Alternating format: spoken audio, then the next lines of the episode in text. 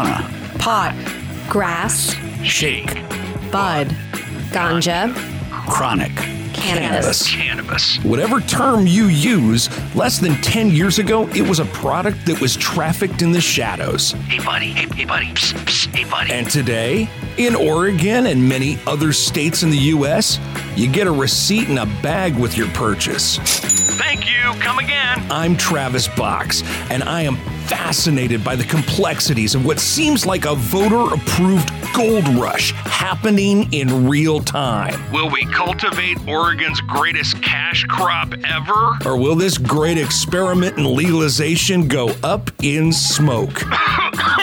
Each episode, I'll sit down one on one with the major players in the Oregon cannabis industry, The activists, the medical professionals, the legislators, the economists, the regulators. and the lobbyists. How did Oregon get to this place in history? And where does this budding billion dollar industry go from here? You see what I did there? You're listening to Mainstream Media. On the KOIN Podcast Network. What do you do when you worked hard, overcome challenges, and land that dream corporate job, but after years, still feel unfulfilled and dissatisfied?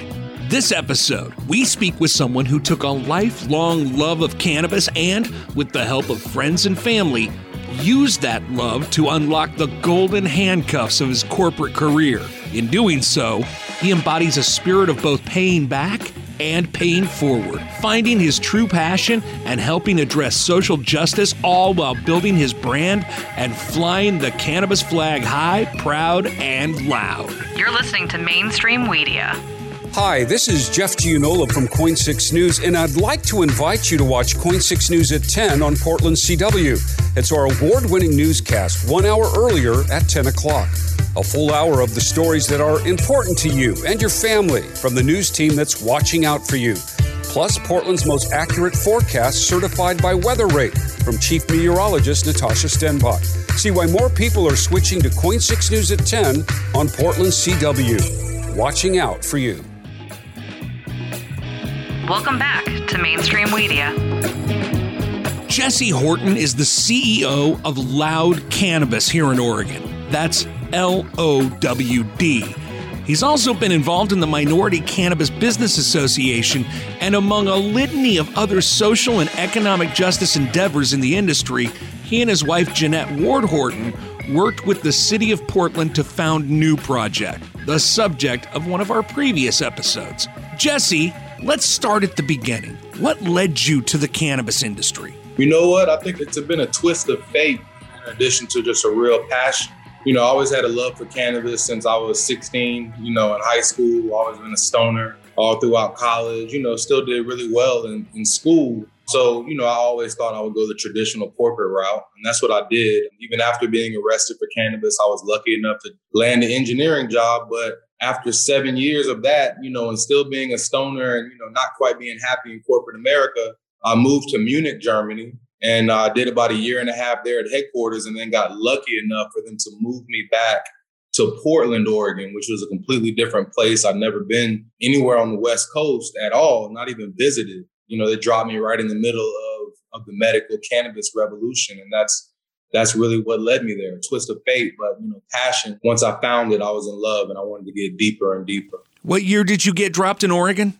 I got dropped into Oregon in 2011. So, Oregon has a medicinal market, but we're still a few years from the passage of Measure 91 and a recreational market. Yeah, from what I remember, um, the medical bill, at least when I got more involved and really kind of got deeper, was a little after I started growing in my basement. So, maybe around 2012, 13 was when House Bill, I think 3460 or one of those numbers, was deciding the medical dispensaries, right? And going all the dispensaries that have been operating were now going to go and get their license with OHA or with the state, I believe it was. So that was a really exciting time and, you know, taught me a lot and you know, helped me to get into the grind of what was happening. Now, tell me the story of Lowd. I've lived in the Pacific Northwest my entire life, and I don't know a thing about cultivating the plant, but I'm very fascinated in the science behind it. Do you have a scientific degree in biochem or botany? No, no, not nearly. No, no. I, you know, I, I tout myself as an engineer, but I was certainly the easiest of the engineering disciplines, which is industrial. It's really more engineering management, efficiency, process design, with a little, you know, electrical uh, and mechanical in there as well. Okay, so walk me back to when you first started to grow and when you realized, hey, I might have a talent for this and I might want to explore it. And then taking it to the point of, I'm going to do this, I'm going to open my business, and where Lowd is born. Yeah, man. Um, taking me back. I, I remember those times vividly, uh, definitely. Before uh, I moved to Portland, I was in Munich and I was kind of at the height of my corporate career and, you know, in this position that everyone wanted to be in at headquarters and kind of on my way in that corporate track. But I was very unhappy. I just wasn't really rewarded or didn't feel rewarded by a lot of the work that I was doing. And ultimately, I I, I, I, I prayed actually. I said, you know, hey, God, um, and I'm not a religious person, but believe in the universe and all these different things, right? I said, help me to find something where I can put my passion into it, right, along with my skills, because I know that you know my skills are great. I'm doing well in this corporate job, but I hate it what would happen if I was able to put my passion into it, love it, and then come to work or do that job every day. You know, I felt like the sky was the limit. So I, I asked for that every night, actually. Help me to find something I'm passionate about. And I realized that reaching my full potential, right, which is what I think it has a lot to do with why I was praying. I wanted to hit my full potential. I knew that reaching my full potential wasn't just about what I could do for myself, because I wasn't at my full potential and I was killing it, you know, in that position, right? I knew that reaching my full potential was about also what I can do to help other people. So I, you know, said that and maybe forgot about that, you know, happened to move to Portland, Oregon, and really just started hating my job even more, but started growing. I went to the grow shop, I went to the to the dispensary and picked up a plant, you know, a clone, uh, actually a couple of them, one Jack Herer and one black cherry cheesecake.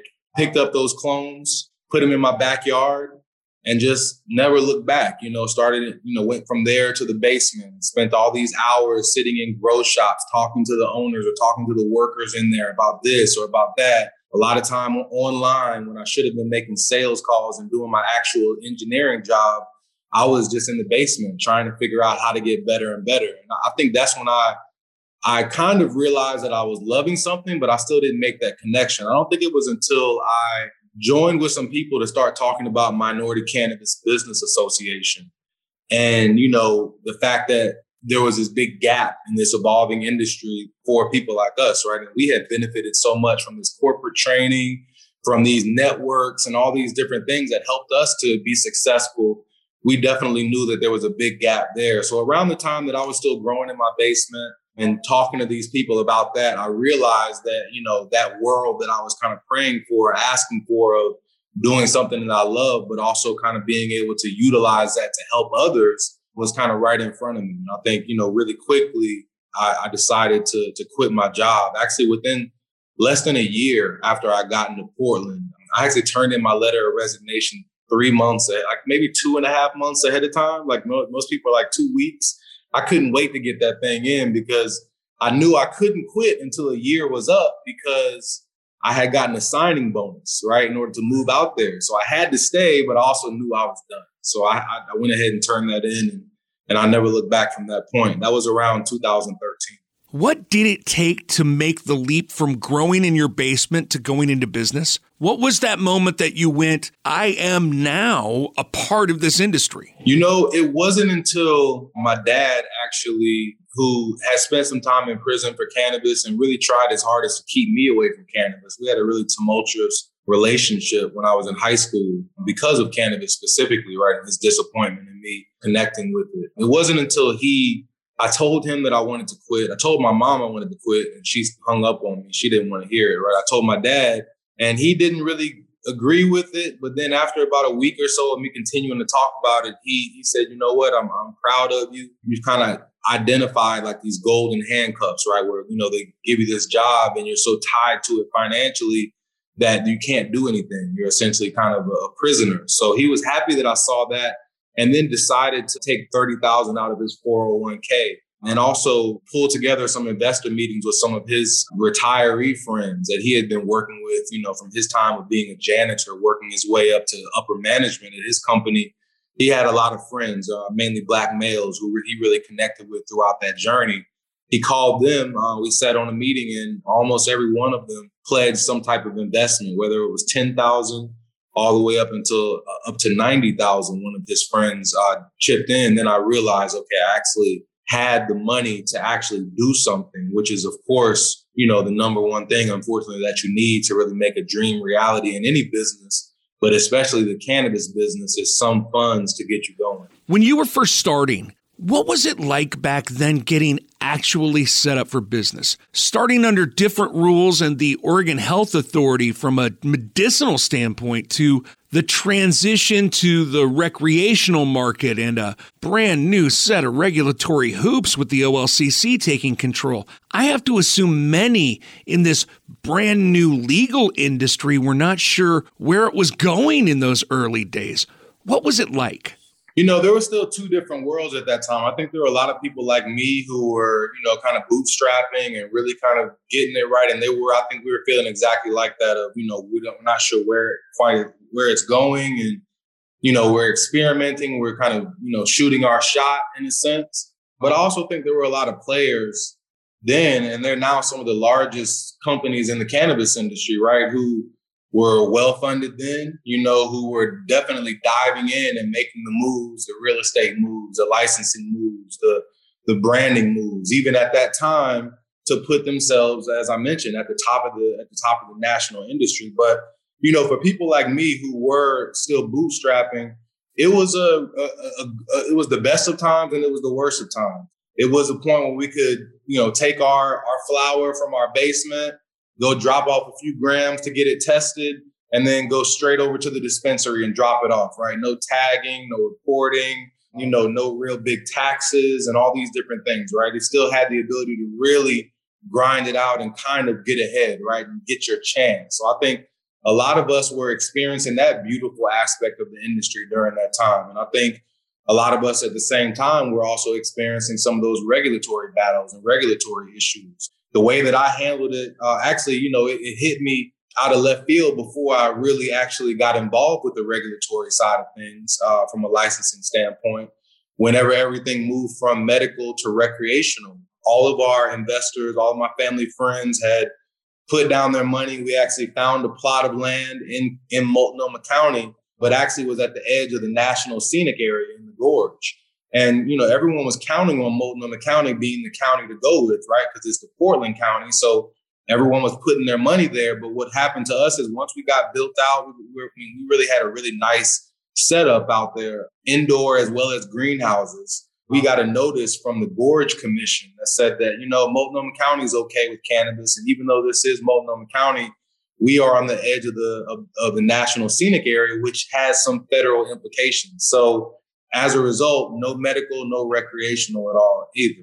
So at that point, you know, in, in 2017, 420, we actually had an eviction notice on our door after coming back from one of those great dispensary drop offs, right? And our products selling out and we're dropping off more product.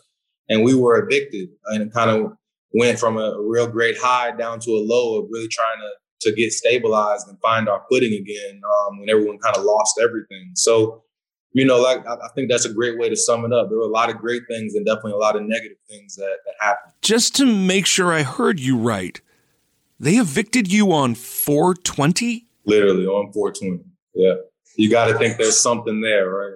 That wasn't on accident. Obviously, you rebounded. Where do you feel your brand is now? As a cultivator, as an Oregon brand, how do you feel about Lowd right now? Yeah, you know what? I finally feel like I've accomplished something. I, will say that. You know, I think uh, you you've seen How to Be a Millionaire. What, what was that show? Uh, Who Wants to Be a Millionaire? Right back then, where you know you had like three questions before you get to ten thousand dollars, right? And then you got three questions before you get to the next one. And I would tell you, for the last seven, eight years, I have felt like I would say before last year, you know, we really launched Lowd and went really hard. I felt like I was still on question one, two, and three, right? Or maybe the third one. And I'm phoning a friend. I'm doing whatever I can do just to get to the point where I actually have won something, right? Where I can say I walked away and I at least got something in my pocket, right? I did something. So I, I think that that's how I feel in, in actuality. But I think, you know, that's a lot, has, you know, has a lot to do with the humble grower, right? The grower has to be humble. We have to, because the, the plant humbles us each and every day. So no grower I know gets too high, you know, on, on things that are happening. But without a doubt, I feel like we built, you know, my dream company and my, my dream brand in a lot of ways. I think it speaks the way that I wanted to speak. I think it looks how, you know, me and the team wanted to look. And I think we are holding the flag high, you know, for the Pacific Northwest, for stoner culture, and for that grow from the basement, you know, what it can be, you know, to grow from the basement and then get out there and compete with these people who are much more funded, have many more uh, resources, and, you know, just compete based on authenticity, on quality of your product, and on creativity. Talk to me now about the social and economic justice aspect of what you do, all of the things that you've been involved with. Because honestly, I don't know how you have time to build a business with how much good you are doing outside of it.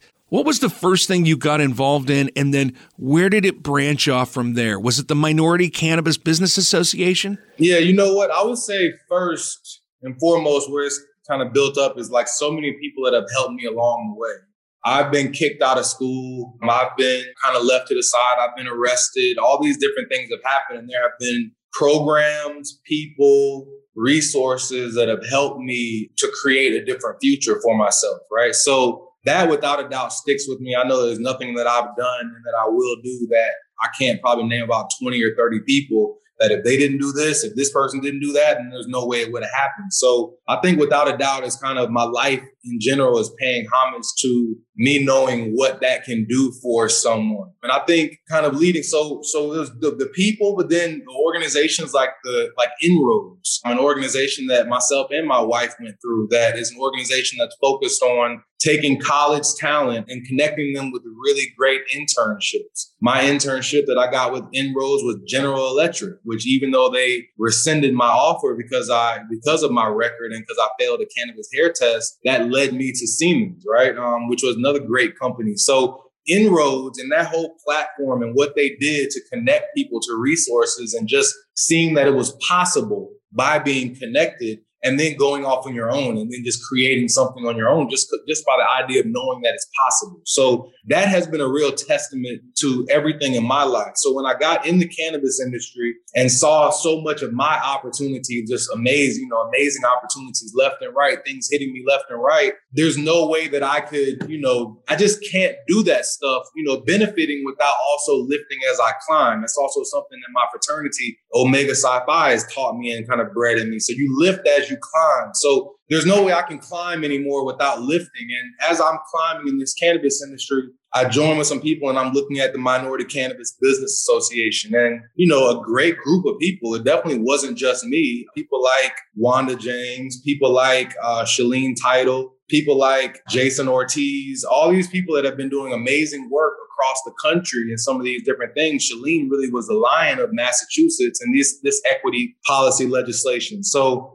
I joined with all those people and just through kind of working within the form of vision, we were able to accomplish some great things with MCBA. And I think once I stepped down from that, I stepped down because it was actually exactly the, the year that I got evicted, right? And I'm like, man, I maybe if I would have been at some of those meetings when they were deciding those rules at the Gorge Commission, maybe I could have lobbied and, you know, stated my case, but I wasn't there, right? And as a result, my business suffered, and the people that were counting on me ultimately suffered, right? Even though I paid everyone back. So I saw that. I stepped down from MCBA, and my wife did as well at the time because she had our son, our first son. So we're at home, we're building business, we got great opportunities, and so many things happen happen with working with the city on the new cannabis tax. The city of Portland was deciding where they were going to spend their cannabis tax. And I was in those meetings just by being connected through MCBA, even though I wasn't on the board anymore. And my wife and I proposed the idea to use some of this cannabis tax to help with these community efforts, help with people getting in business. So being at the right place at the right time and just carrying those opportunities of making sure that in this door that I see that's opening, that I make sure that it doesn't get shut, right? And that other people have the ability to get in. So it's it's not a it's not a heavy lift. From that, we started new project, which last year crossed the million dollar mark in grants and zero percent interest loans, and that's partly funded by the city of Portland cannabis tax and all the great business owners, partly funded by individual businesses, large businesses, small businesses, funded by individuals. So it's a it's an effort of showing that these public, private, community connections within the cannabis industry can build something that's really powerful and special and leads the way. So, you know, all these things kind of come together pretty easily, man. That's the beautiful thing about this cannabis industry that I've just been lucky to, to have is that there's so many opportunities. There's just low hanging fruit. And we used to use this in the, in the corporate area. All you got, hey, you got low hanging fruit. It's a great term because it's it's true. It's low hanging. Look at the fruit. It's right there. Grab it. It's there. You might need someone to show it to you. You might need someone to, to help you wash off the fruit, whatever it is. But there's so much low hanging fruit and opportunity for to, to hand out for people to grab in this industry. So just understanding that and having a commitment to it not only does a wonder for opening up those opportunities, because there's a lot of people that want to help. People want to do good things in this industry. That's the beautiful thing about it. It's born from activism.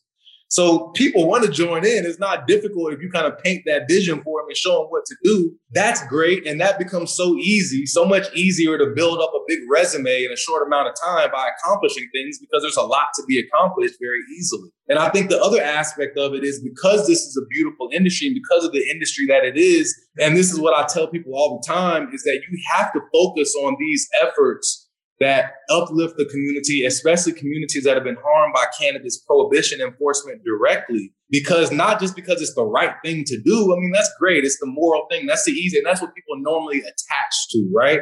But that easily can be a pendulum, right? That that slides. People want to do something nice one day, and next day they're worried about Ukraine, right? Which is just that's just the way the world is. We have to focus on the fact that doing these things is the best thing for the growth of the industry period and point blank. If people don't see a place for themselves in this evolving cannabis industry, you've got less customers, you've got less ideas, you've got less innovative ideas, you've got less brands that connect to people. I mean, you've got less products, product evolution, you've got less quality.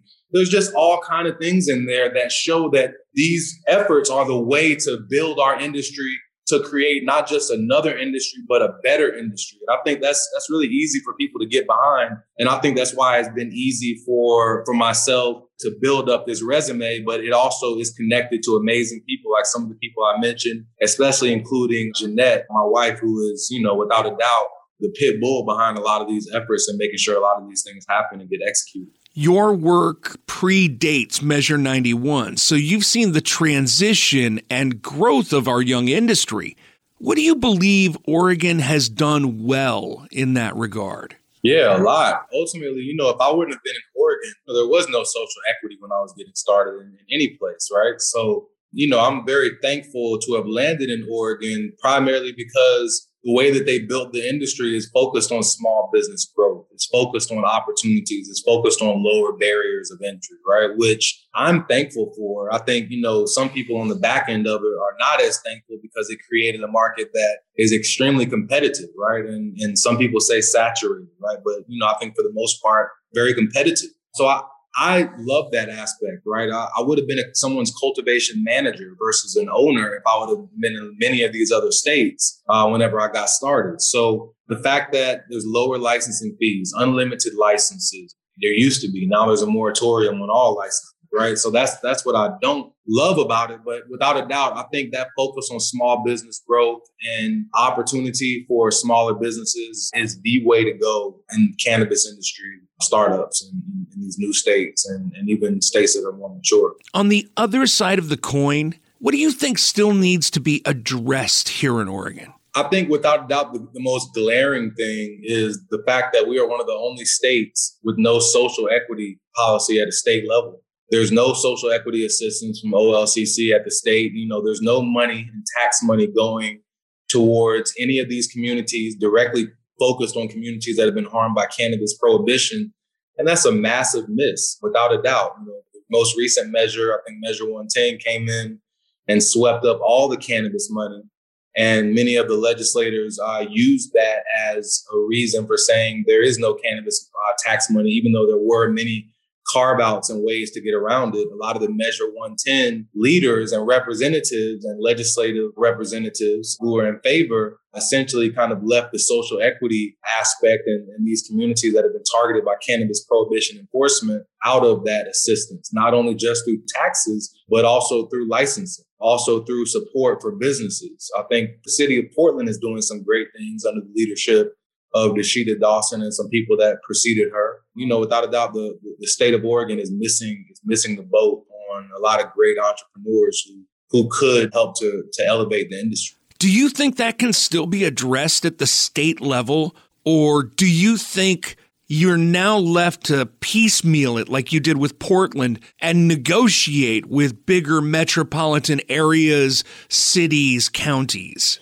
You know, I think there's still some things that can be done primarily at the at the OLCC level. You know, Steve Marks and, and a lot of guys there are advocates, you know, and they are leading, I think, in, a, in, the right way in so many different areas. So I think there are some things that can happen at the OLCC level, and we're still hoping that that moves in the right direction. But I think without a doubt, when we look at you know the level of support that is needed, I think we've missed the boat, and I don't know if we will have another chance to rewrite that story because of the legislative lift that it really takes to get that stuff done. I think there was a big lift with so many different community organizations and so many different dollars and support. And, you know, there was so much support from the legislative representatives. But then at, right at the last minute, the rug was kind of pulled out from underneath the whole effort. And I think that's a real glimpse into Oregon politics as a whole, and something that makes me very doubtful that the, the state of Oregon will move in, in the right direction, similar to how so many other states across the country have, have just, you know, moved and, and, and jumped us in leaps and bounds as it relates to building an industry that is really equitable, an industry that's really diverse and is, is supportive of these targeted communities really getting an opportunity as we build this new market.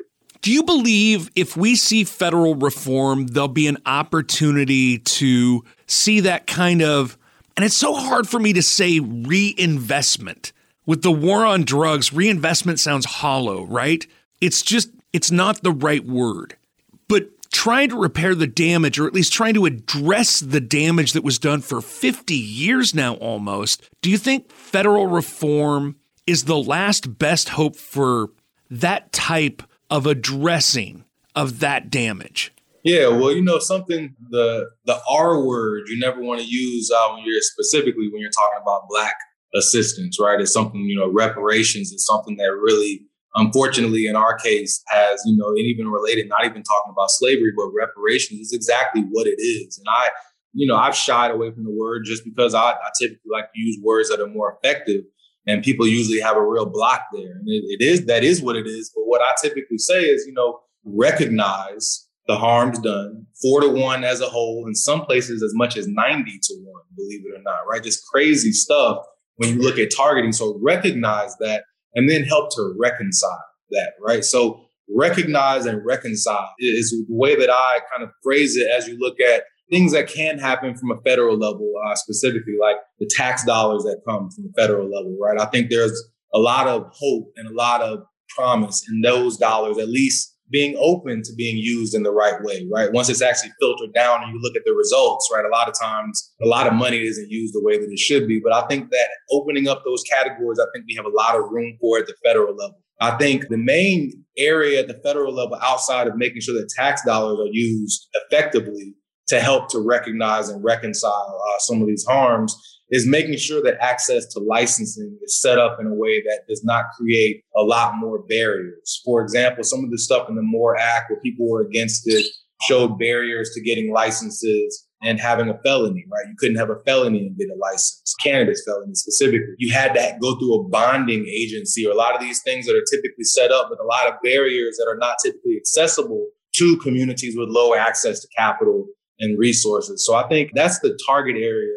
from my standpoint and the federal implications of legalization is making sure that tax dollars are used effectively and making sure that access to licenses and access to these federal funds for things like small business assistance are made available specifically for these communities. So I do have hope that those things can be happen. I think they can happen. I think they're simple enough for legislative representatives to understand and to get behind based on some of the bills that we've seen. So I'm optimistic about it, but uh, extremely cautious. How should the industry address the continued stigma surrounding cannabis? I know that it's been a barrier for the Oregon industry on so many fronts that it still feels illicit for a lot of people out there. And 47% of the state of Oregon said no, they do not want this. So, how should the industry address that stigma? Yeah, that's interesting, man. You know, I, I you know, all I can say and what we do at Lowd is instead of running away from things that have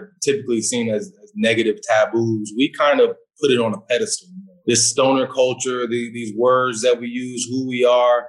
We, we, like I said, wave the flag proud, you know, and I think some of us, we open up more to the cannabis bigotry because we don't stand in our power as it relates to who we are and we're consuming a legal substance just like anything else.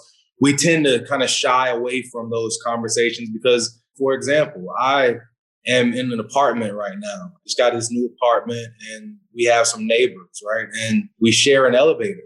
And I have come home from work before, right? Smelling like cannabis a little bit and gone up an elevator. And because of the weed smell in the elevator, you have people in this like group text telling me it smells like my apartment's been hotboxed and blah, blah, blah. And they're kind of really coming down on me and making me feel a little very um anxious, you know, in my own place of living because of something that is legal in the city of Portland, right? You know, unfortunately, I I don't really have a great answer for that other than, you know, I think us just continuing to, to kind of stand in who we are and kind of face it head on and and do it with a smile on our face, right? And do it uh, do it in a way that that is as inviting as possible, but also not apologetic. Where do you believe the industry goes from here? I think it's going to be amazing, man. I think it's going to be uh, the greatest industry in, in, the country. I think it's going to just think about it, man. If all these different issues we have with alcohol, if all these people are sitting around smoking joints, how much less violence would we have? How much less abuse at home, right, with children or with you know domestic abuse?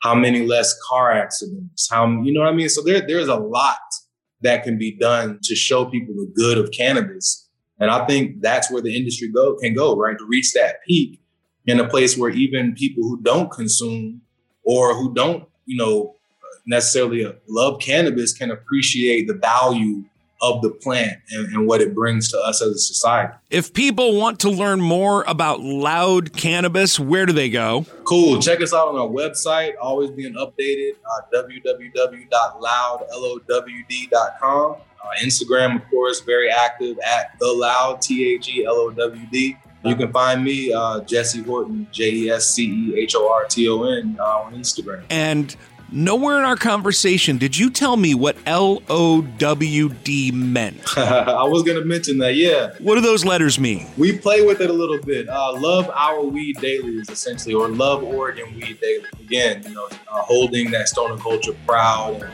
putting it up front. Jesse, thank you so much for joining me today. I really appreciate it. Thank you so much. I appreciate your time. Jesse Horton, CEO of Lowd Cannabis. Mainstream Media.